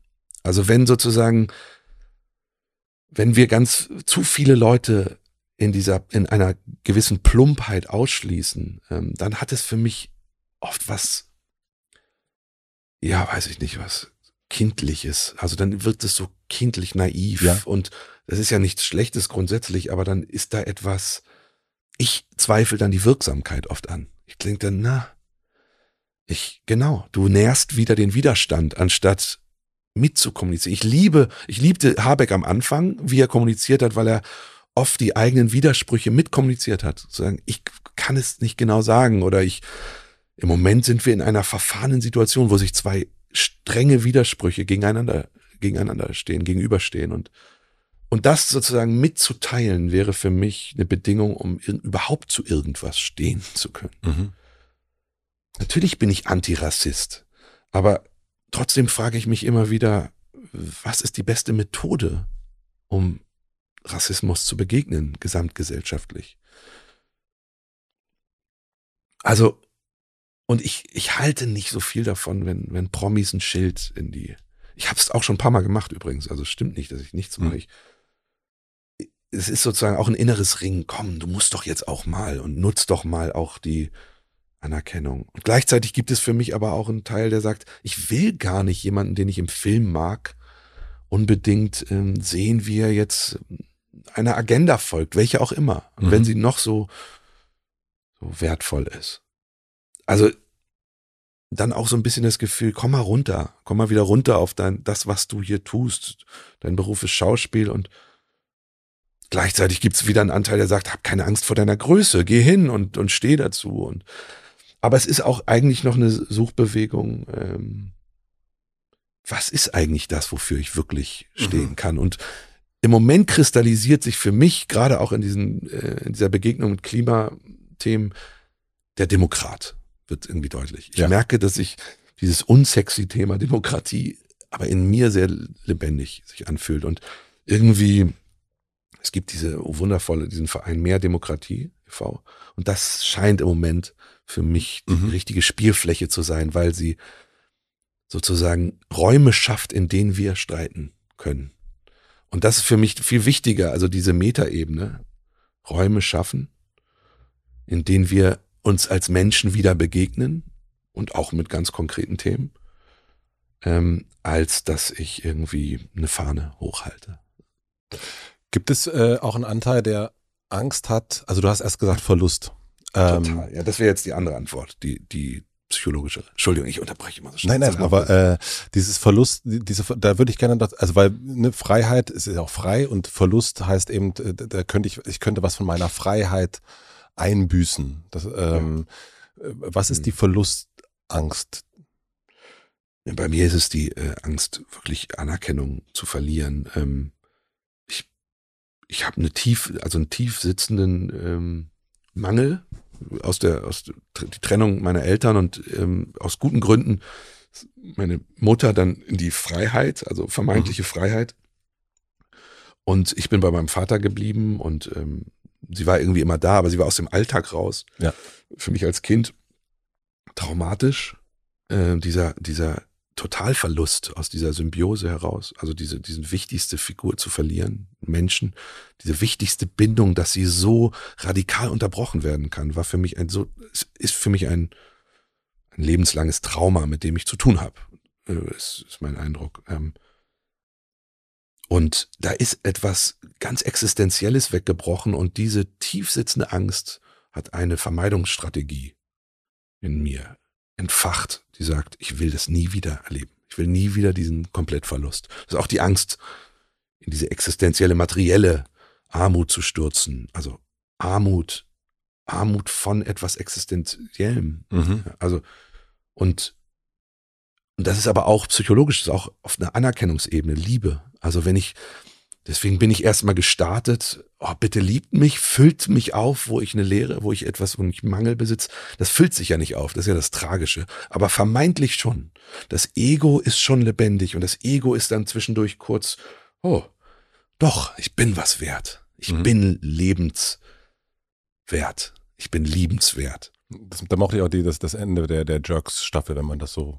Ja, also das Ding Dong. Ja. Ding Dong. Also das hat, äh, hat, hat, äh, Danke, das, Fari. Ja, ist ja unglaublich. Ja, mochtest du Ja, ja, das, das ist, also, das ist ganz. Ja, okay. Ist, äh, unerwartet. Ding Dong, ja, dank, Ding Dong. Danke, Fari. Danke, genau. Ja, und danke, ja. dass es dich gibt. Und aber irgendwann auch, meinte ich auch schon fast so einen genervten Blick. Ach, jetzt klingt es wieder. Weiß ja. ich nicht genau, aber, ähm, Schlecht gespielt. ähm, Nee, genau. Also das, das Tragische ist, dass die Sehnsucht, und das ist wieder dieses, es zieht mich das an, was eigentlich ungesund ist, die Sehnsucht ins Außen geht, mhm. um was Inneres zu füllen, was sich nur im Inneren füllen lässt. Ja? Also, und da komme ich gerade erst hin und ich versuche mich, ich probiere mich auch aus im Knacks also im Bruch mit diesem, dieser Beliebtheit. Jerks war für mich schon auch ein Moment von raus aus dieser Tatortrolle für alle, ja. oh, everybody's darling, der Matrose aus Hamburg, oh, der ist so ein netter, drömeliger Typ, mit dem kann man sich, kann man sich identifizieren. Mit dem mhm. möchte ich ein Bier trinken. Da haben viele geantwortet. Also ich glaube, da hatte ich 20, 25 Prozent von allen Tatortkommissaren. Mit dem, ja, mit Fari ein Bier trinken, das stelle ich mir mhm. nett vor. Und das wollte ich. Ja, aber da habe ich gemerkt, shit, da werden ja Anteile von mir komplett ausgeblendet.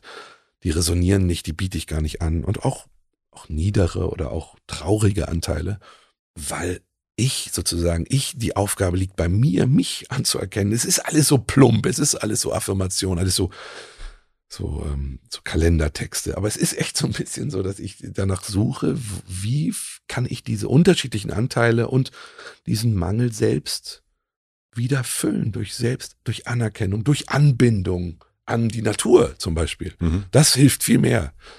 Und auch durch echte und aufrichtige Beziehungen. Aber die sind vielleicht nicht gleich Weltbeziehungen. Die sind nicht gleich Schauspieler. Die sind nicht große Bühne, sondern die sind vielleicht, die finden viel mehr im kleineren Zwischenmenschlichen statt. Das erlebe ich auch ein bisschen mit dir. Eine Wärme, mhm. wo, wo ich wirklich, äh, wo sich was warm anfühlt der, da sieht mich jemand wirklich, wirklich. Deswegen komme ich auch zu dir. Also, Und ähm, wenn wir so im Café sitzen, trotzdem bleibt es auch noch immer ein bisschen vorsichtig. Die große Angst, da könnte, nachdem man so eine Bindung eingegangen ist wie Mutter und Kind, könnte es plötzlich einen Cut geben. Also diese, dieses Urvertrauen, was viele Leute haben, mhm. habe ich nicht. Hast du denn, also ich meine, du hast dich ja wirklich total auch, also du setzt dich ja total damit auseinander in, in den verschiedensten Formen. Und wenn wir nochmal sozusagen gucken, von zweite Klasse Lehrerin schreibt, der ist nicht gelassen genug, äh, zu 42, ähm, es ist ja eine ja, innere Punkt. Arbeit, die du, die du machst ähm, und gemacht hast. Merkst du eine Veränderung? Also gibt es so eine Art, ah, da merke ich, hier komme ich das, das Trauma löst sich doch langsam ein bisschen auf? Oder ist es letzt, also das ist so ein bisschen schwierig auch zu sagen, könnte man auch gleich sagen, ja, nö, gar nicht und dann machen, nee. müssen wir nichts mehr machen.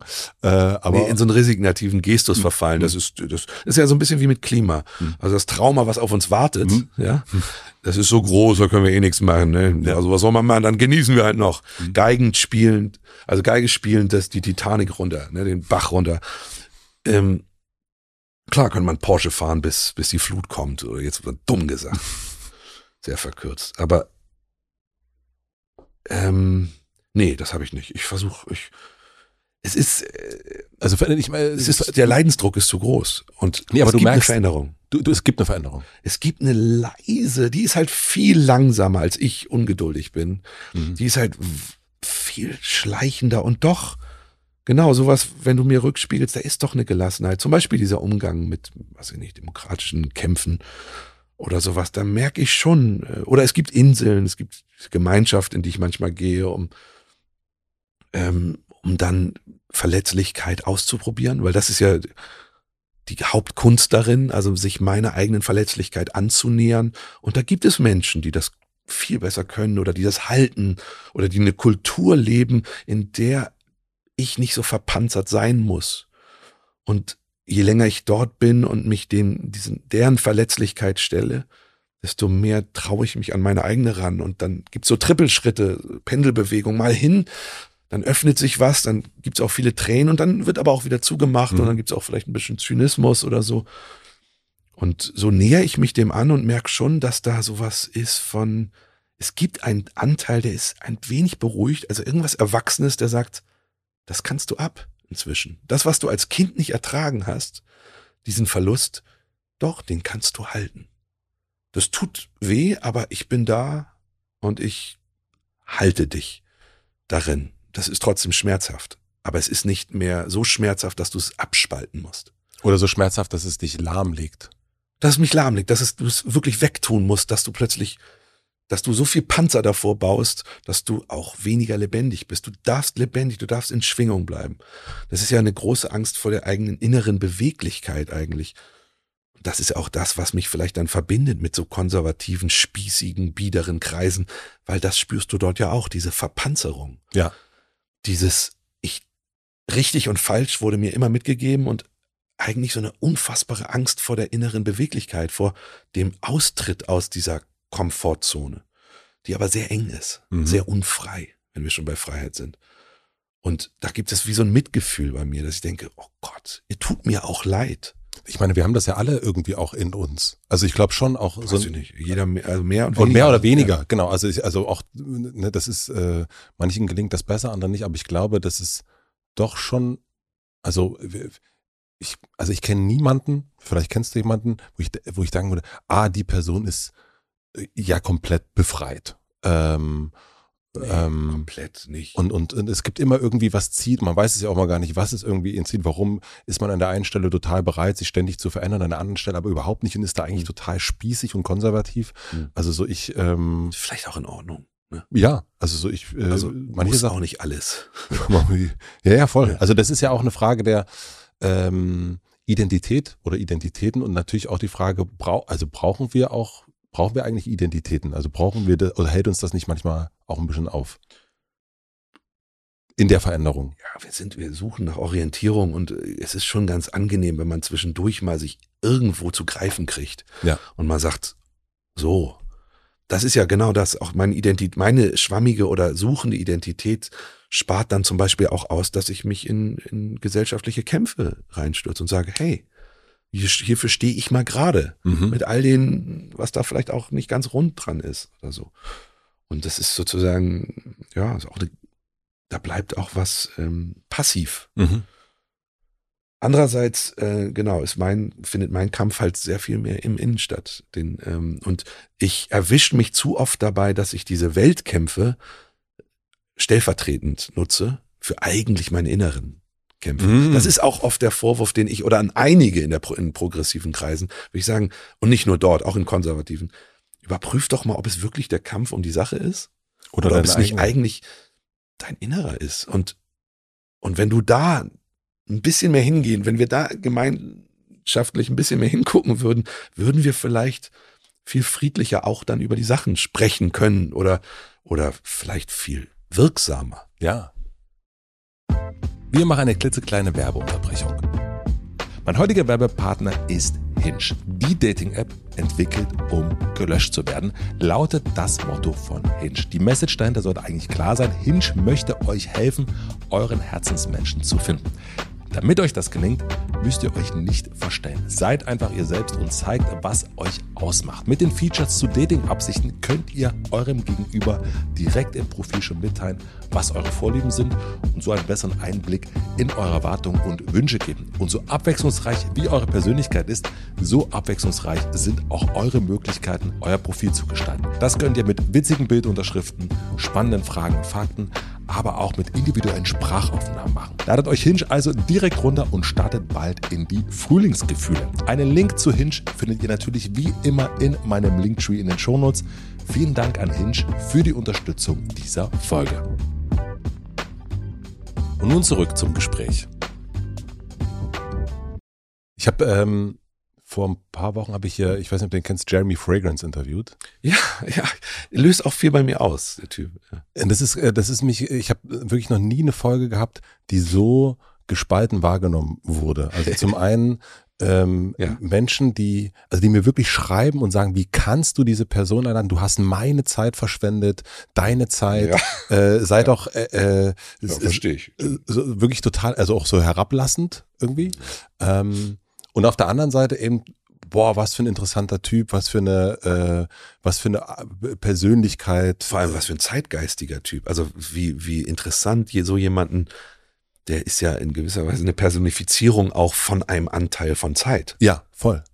Und ich, insofern löst er auch so viel bei mir aus, weil er das geworden ist, was auch ganz viel hier gepredigt wird in mhm. unserer Kultur, in unserer kapitalistischen mhm. Kultur, in unserer materialistischen Kultur. Es ist nur die Frage, ob, ob er nicht irgendwann selbst materialistisch wird, also Material. und ob da nicht irgendwann was verloren geht. Mhm. Und das würde ich dem schon unterstellen, weil ich Menschlichkeit schon noch ein bisschen größer erleben kann, glücklicherweise. Und da äh, tut's mir schon manchmal weh, aber andererseits, also das muss er schon selbst erfahren. Und deswegen stelle ich mich so ungern drüber.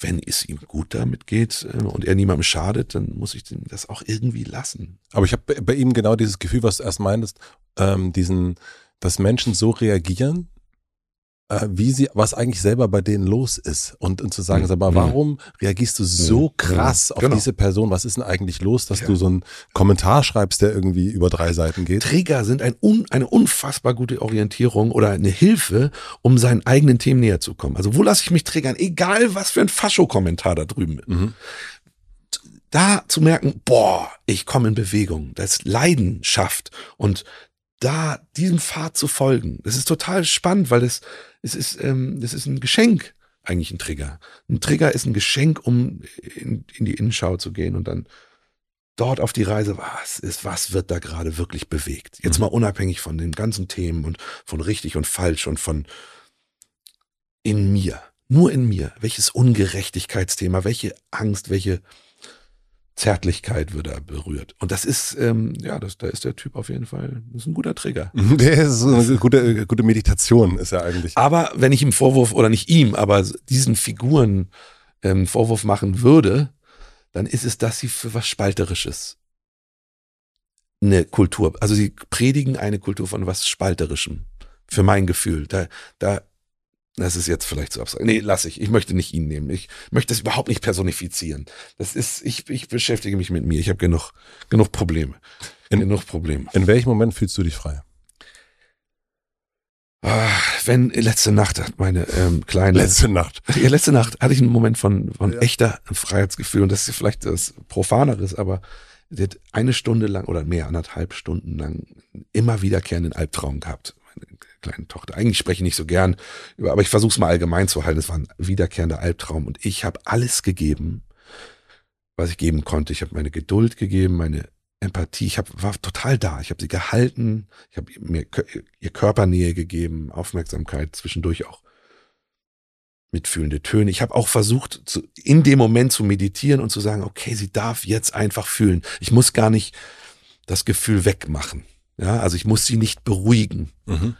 Sondern sie fühlt jetzt. Im Gegensatz zu ich, als ich klein war und meine Mutter gegangen ist, habe nicht mehr gefühlt, habe das abgespalten. Also ich mache es jetzt besser.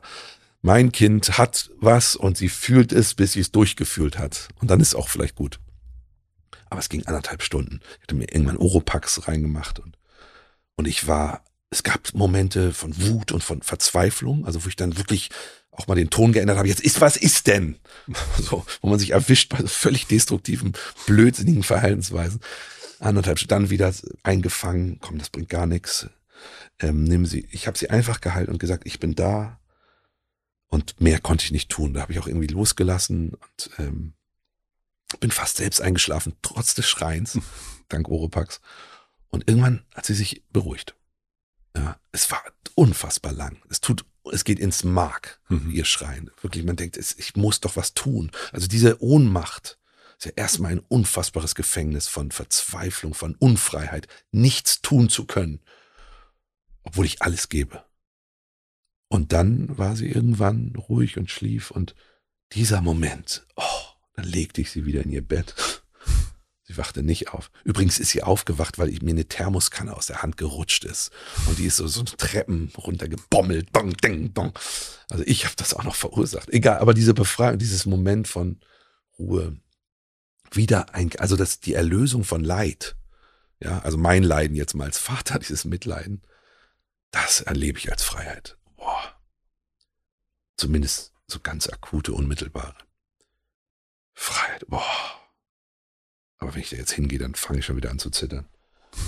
Nehmen wir andere, innere Freiheit ähm, ähm, erlebe ich tatsächlich, wo ich mich dieser Verletzlichkeit annäher, wo ich weinen kann, wo ich Schmerz habe und endlich weinen kann. Das ist für mich eigentlich eins der hauptsächlichen äh, Momente von Freiheit, wo ich endlich weinen kann. Was ich sehr lange dafür unterschätzt habe, ist, wie sehr der Körper eine Rolle spielt. Den habe ich immer unterschätzt. Ich dachte, es muss alles über Gespräch, Psychologie, sprechen, sprechen, sprechen, sprechen. Das, was ich jetzt hier auch tue. Dieses Rattern. Aber interessanterweise waren es drei Stunden lang Tanzen. So Tanzsessions gibt's da in diesen Mhm. Gemeinschaften mit allen möglichen Rhythmen, also fünf Rhy- Rhythmen oder so.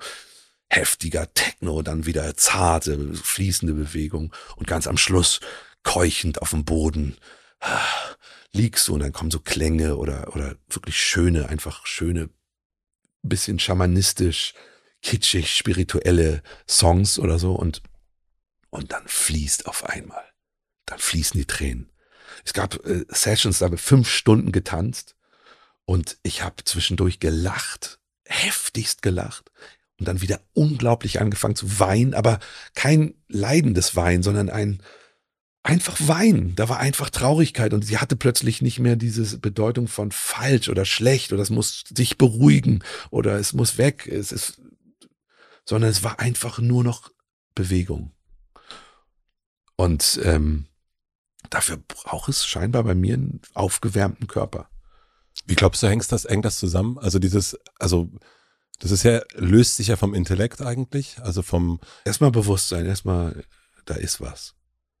Oh, Entschuldigung, schon wieder unterbrochen. Was ist denn das? das ist ja nicht schlimm. Guck, von wegen gelassen, ey. Kannst ja nicht mal aussehen, eine Frage. Du gibst mir ein Wort und ich spring wie so ein kann doch nicht wahr sein. du schon. Nein, aber die, ähm, äh, wie hängt das zusammen, dass äh, im Kopf die äh, Freiheit nicht da ist zu weinen, dann aber durch das Körperliche funktioniert? Das weiß ich Frage nicht. an den Mediziner hier. Weiß ich nicht, keine Ahnung. Weiß ich nicht.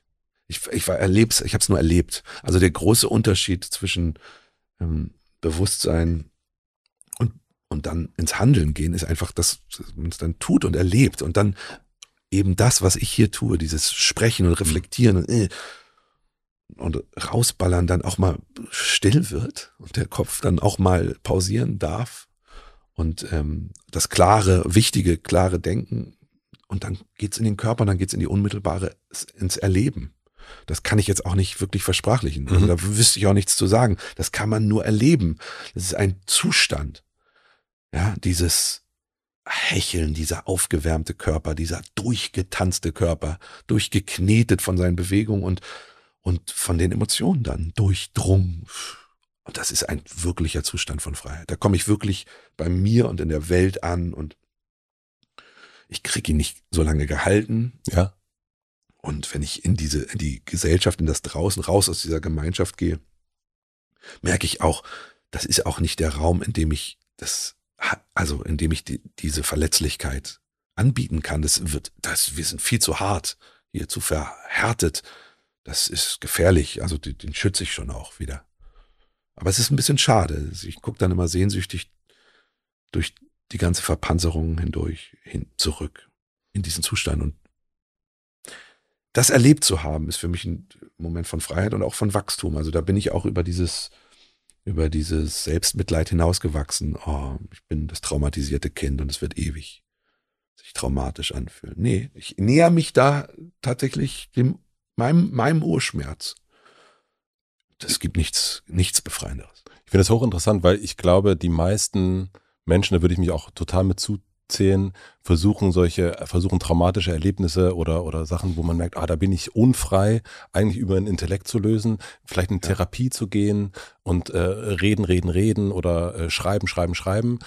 Und aber zu sagen, also dieses, das Körperliche, zumindest in meiner Erfahrung, wird wenig hm. äh, Beachtung geschenkt und ähm, geht, es geht eigentlich geht es über so, so ein Begreif im Kopf mhm. und zu merken, wo liegen meine Triggerpunkte, aha, hier. Aber dass, dass du diese Erfahrung gemacht hast, also diese eine Befreiung von oder eine, ja, Loslassen von so einem Trauma oder merken, so hier, hier löst sich was, hier, hier, hier komme ich ins Wein ran, eben nicht über ein Intellekt zu lösen, nicht übers nochmal reden, nochmal reden, mhm. nochmal, sondern eigentlich im Grunde fünf Stunden tanzen. Finde ich ein, äh, äh also es ist selten in dem Angebot, ja. Mhm. was man so äh, was man denkt, so das würde mir helfen. Ne? Viele Menschen reden über mentale Gesundheit und dann über Therapie, mhm. aber es wird wenig darüber geredet, habe ich das Gefühl, über Hüfte aktivieren, mhm. äh, ins, ins, ins körperliche Fließen zu kommen. Deswegen finde ich die Beobachtung total spannend. Also jede Therapie wäre wahrscheinlich noch fruchtbarer und ich würde überhaupt. Ich will auch Therapie nicht absprechen, nee, genau, sozusagen. Um Gottes Willen. Äh, aber ich äh, wäre. Es ist eine, etwas eine Einseitigkeit, ist mein Gefühl gerade. Es gibt da, glaube ich, so viel Unterschiedliches. Mhm. Das, äh, Vielleicht, ja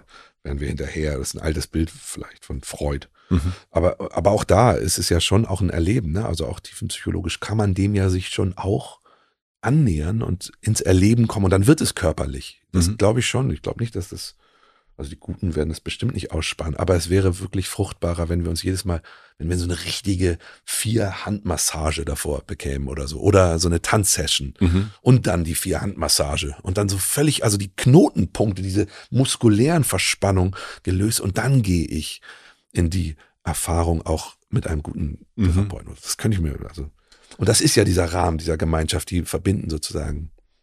Ähm, neues Geschäftsmodell hier einfach. So, also so, so, so, so Nikita, so neu. Nikita Thompson macht dann erstmal so, so eine Tanzsession mit ja. dir und danach gehst du zur Therapeutin zum Therapeuten. Ja. Das, das könnte. Das wäre gut für Ulf Poschardt auch. ja. Ich habe ähm, äh, also zumindest das, was ich wie, was ich höre oder wahrgenommen habe, ist, dass du gerade sehr viel, ähm, dass du Vater bist. Ja. Und, ähm, und da auch. Da durchgehört. da habe ich auch ein bisschen durchgehört. ähm, und schaffst du das, dass diese, das Vatersein dir ausreicht äh, und, und genügend schenkt?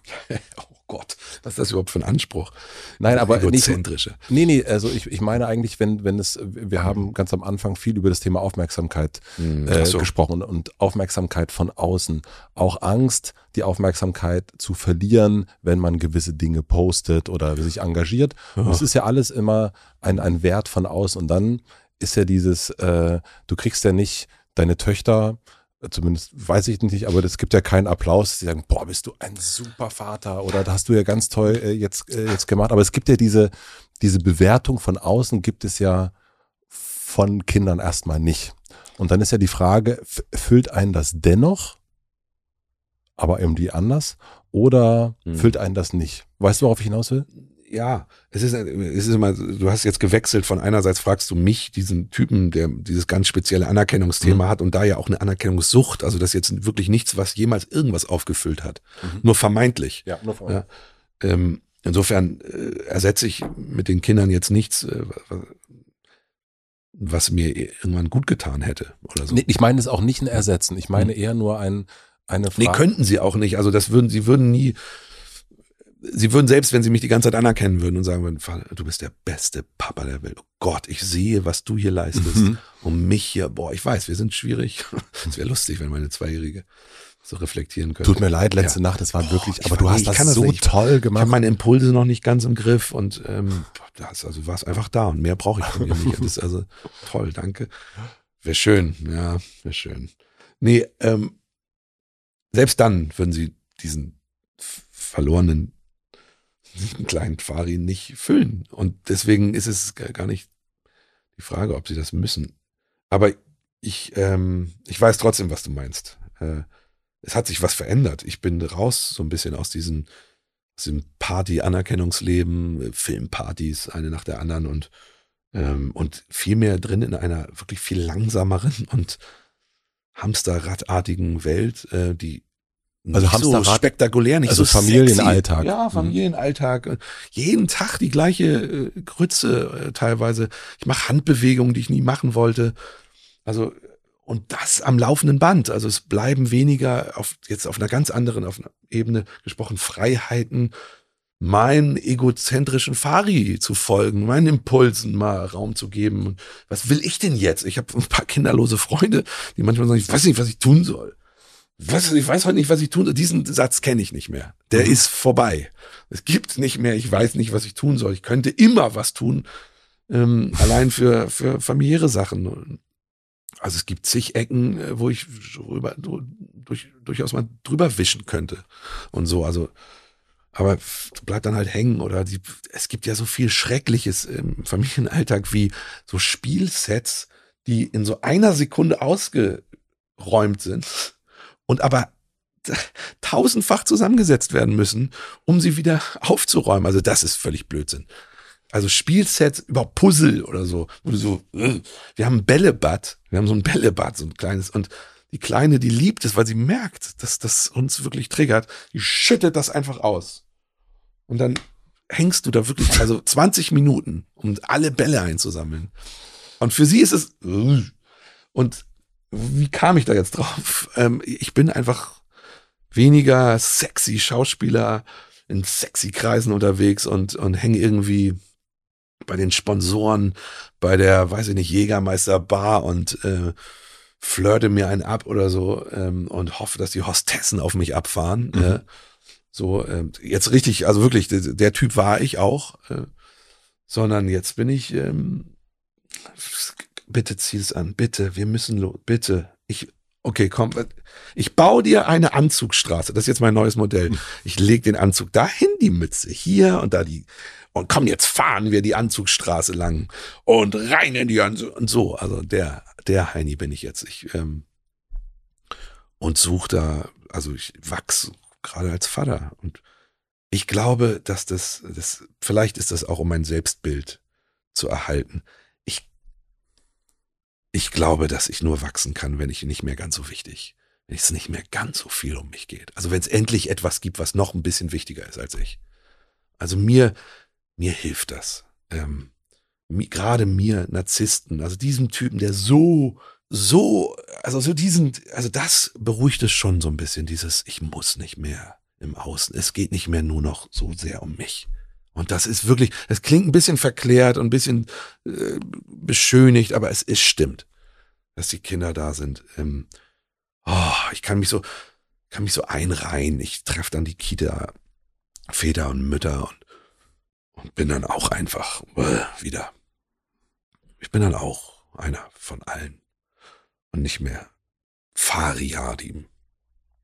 Also das, da hilft es mir und, und, ähm, und es ist die größte Liebe, die ich je erlebt habe. Also, ich will jetzt nicht heulen hier bei dir, weil es der Öffentlichkeit heulen. Aber es ist einfach das unfassbarste Gefühl, was die mir schenken, ungewollt, ähm, was man, was ich erleben kann. Also ich habe sowas noch nicht empfunden. Und vielleicht ist das auch Heilung. Einfach diese Liebe in mir zu spüren. Das ist schon, äh,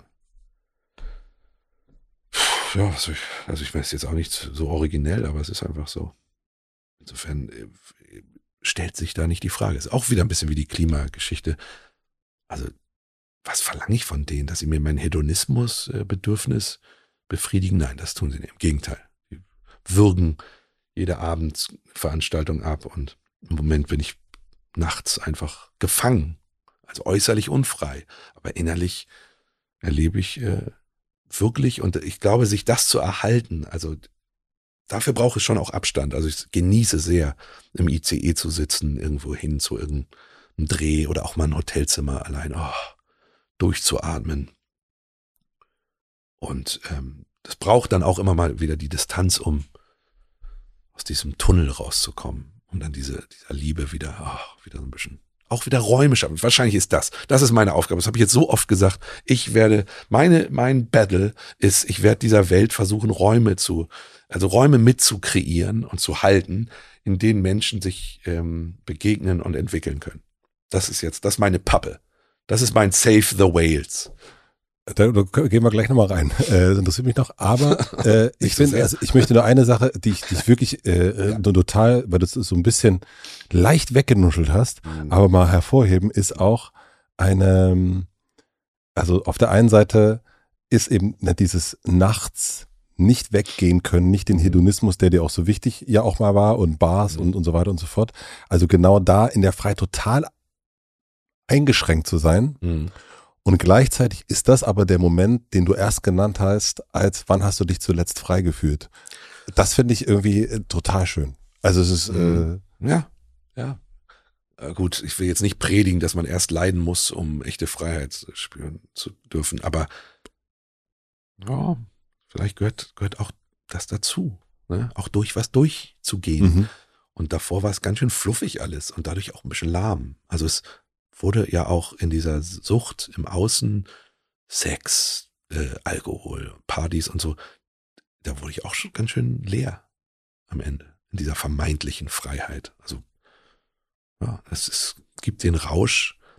Ich war schon rauschsüchtig. Und ähm, ich kann es immer noch nicht ganz annehmen. Es gibt diesen jugendlichen Teil in mir, der immer noch klopft und auch hinterfragt und, und neidisch, neidisch rüberguckt zu, zu meinen kinderlosen Freunden und denkt, oh, der kann jetzt, was er will. Mhm. Seinem Rhythmus folgen. Aber offensichtlich ja auch nicht. Also so offensichtlich nee, äh, nee, ja doch nicht. Natürlich nicht. Am Ende sind sie, ja, nö, anteilig schon. Keine Ahnung. Wenn du über diesen, diesen Raum nachdenkst, also hast du da schon ein konkretes? Äh nee, ich habe das jetzt nur so gesagt, weil ich irgendwas äh, sagen wollte. ich habe, aber ich, ähm, was mir wirklich wichtig ist, glaube ich, wenn wir so viel jetzt über mich sprechen, ja, ja und ich darf so viel hier in, in diese öffentliche ins Mikrofon blasen, ist mir schon wichtig, dass man das irgendwie wieder ein bisschen einfängt und sagt. Also mein mein Wunsch, ich, vielleicht gelingt es mir nicht, vielleicht ist der Narzisst noch zu laut in mir und ich übersehe den da auch. Aber mein Wunsch ist eigentlich, sich anzubieten um dann Resonanz zu, nicht bekommen, also nicht für mich, sondern zu resonieren. Also ich spreche ja auch mit, mit denen da draußen, mit euch, die mhm. ihr zuhört, immer noch, also weiß ich nicht, ähm, weil es schon mein Wunsch ist, sich anzubieten und sich dabei nicht so wichtig. Also mir geht es nicht, eigentlich geht es mir nicht um Anerkennung. Mhm. Eigentlich. Eigentlich wünsche ich mir gar nicht so sehr, dass jetzt alle schreiben, ja, yeah, oh, und so habe ich es noch nie gefühlt. Und wow, ähm, noch nie so einen reflektierten Menschen erlebt oder genauso geht's mir auch, ich hing an deinen Lippen, sondern eigentlich wünsche ich mir einfach, was, was ist es denn eigentlich? Ich, ich möchte, glaube ich, eigentlich Teil sein von den anderen. Ich möchte eigentlich Teil sein Vielleicht doch. Ach nee, nee, nee, das war jetzt irgendwie unausgegoren. Das, das klingt zu kokett. Oh, das klingt wieder so schmalzig. Oh. Nee, ähm, ich möchte mich so gern anbieten, um, also ja, doch, mein Beitrag zu Frieden, doch. Das ist dann der Raum. Und vielleicht versuche ich, indem ich mich anbiete, auch in meinen Fehlbarkeiten und meinen Widersprüchen, versuche ich irgendwie einen Raum zu kreieren, in dem man sich identifizieren kann. Doch, doch identifizieren, Bullshit, ich nehme alles zurück von eben.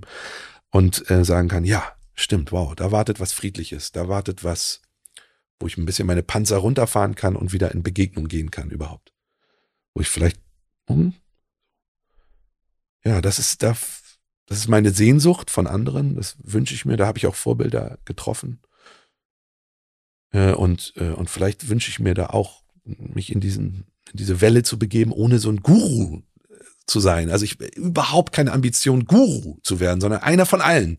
Und dann teilen wir diese, diese Schwingung. Oh Gott, kam das rüber? Weißt du, was ich meine? Mhm. Ja, ja. Also ich glaube, das ist der, ich meine, das, äh, äh, also das ist einer der Hauptgründe, warum ich das hier mache. Ja, ein bisschen ausgleichen, warum man aber auch sich dann nimmt, weil das ist ja schon auch eine Entscheidung. Ich nehme mich und fahre hierher und sabbel jetzt hier in die Welt. Und das ist irgendwas.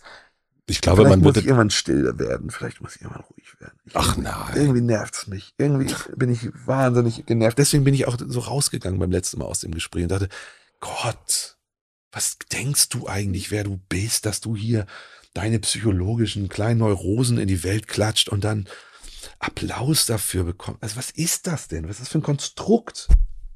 Ist das okay? Ich finde es. Ah, ich weiß nicht. Ich glaube, du kannst es mir nicht beantworten, dass ich dass, dass ich, dass du das, äh, äh, das, das, ja. Ich würde sagen, wir drehen jetzt einfach noch eine Runde mit deinem Lastenfahrrad. Wir, wir fahren, fahren einfach noch mal so ein bisschen durch um, um Block. Du zeigst mir mal, wie das so ist. Ich bin noch nie in meinem Leben Lastenfahrrad Nee? gefahren. Nee. Ich kann dich, also, also du bist echt lang. Und ich habe die kurze Variante genommen. weil du Geld sparen wolltest. Nee, weil es ein bisschen wendiger sein wollte. Ja. Wendiger, so wie ich halt bin, so ein windiger. Wendiger, windiger Typ. Ja, immer wechselt die Spur, äh, je nach je nach Wind.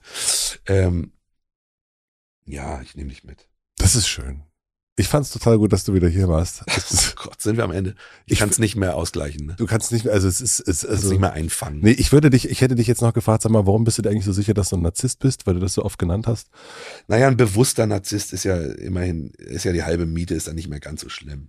Aber ich, ich spüre schon noch, dass der Trieb so stark ist da und ähm, manchmal erwische ich mich, ertappe ich mich im Nachhinein dabei. Oh, das war doch wieder, ach, das hast du doch wieder strategisch eingesetzt, um dir irgendwie diese vermeintliche Anerkennung zu sichern. Ach, das war doch gar nicht wirklich aufrichtig. Du hast Aufrichtigkeit gespielt, um am Ende doch wieder nur den Applaus dir einzuheimsen. Ach, Mist, du bist wieder drauf reingefallen. Aber weißt du was, das ist der Grund, warum ich das auch mag, dass ich, ähm, es gibt ja so ein paar Leute, du gehörst ja jetzt auch dazu, äh, die öfters kommen und ähm, man kommt dem dann immer so ein bisschen näher. ja, scheiße. Bis ich irgendwann hierher komme und sage, nö, jetzt mache ich nicht mehr eine Runde mit klugen Sätzen und äh, jetzt mache ich nur noch Quatsch. Jetzt nur noch Pimmelhumor. Pimmelhumor, ja. Ja, das der mir übrigens wichtig ist. Das Und- kannst du bei Welt steht mir die Show gerne machen. Oh Gott, guck mal, wie das abgetan wird von dir. Nee, das Nein, nein. gehört nämlich auch dazu, zu mir. Das gehört unbedingt dazu. Ja, und ich liebe Pimmelhumor. Ich liebe diesen pimmeligen, ich liebe überhaupt Pimmel, sind so komische Dinger. Und auch Eier. Eier sind rau, also außerhalb des Körpers gewachsene Organe in so, in so einem kniddeligen Sack, so einem dünnen, Walnussschalenartigen. Ich, und da hängen da so zwei unterschiedlich hoch, hängen da so zwei Eier. Es ist ein unfassbar hässliches Organ. Und, und wir reden aber immer so positiv, so dicken Eier. Ich finde eigentlich, finde ich es lächerlich, zwei dicke Eier. Und andererseits danke ich meinen Eiern. Also natürlich. Ohne Eier keine Kinder. Ja. Und ich bin ähm, in so, so ein, aber müssen die, müssen wir so hässlich. Ich glaube, da ist evolutionstechnisch noch was, das wird noch begradigt. Das ist noch so, uh, wo baumeln die wegen dieser Temperatur? Das habe ich auch nie so richtig verstanden. Die müssen kühler lagern. Ja, warum denn? Warum organisierst du Natur das so, dass die kühler lagern müssen? Warum können sie nicht einfach bei 37 Grad lagern? Aber andererseits, wenn du dann nur diesen Pimmel hättest, der auch, also vielleicht braucht er auch diese Ergänzung von unten. Weißt du, was ich meine? Nein. Ach komm, Natürlich, nur ein Pimmel wäre auch nicht schön. Es gibt ja so Wanderhohn, manchmal rutscht der so weg. Oder wenn es ganz kalt ist, zieht er sich so ran und dann hast du wirklich dann, vor allem Pimmel und dann uh, denkst du auch, was haben wir für ein komisches Gerät da? Baumeln. Finde ich auch bei Walen oder so, bei Tieren, wenn die da so, alles ist wunderschön. Nur da pimmelt noch was so mit. Oh, danke, dass ich einen kleinen Ausgleich hatte für diesen ganzen Tiefsinn. Frohe Ostern. Oh, die wünsche ich dir auch, mein Lieber.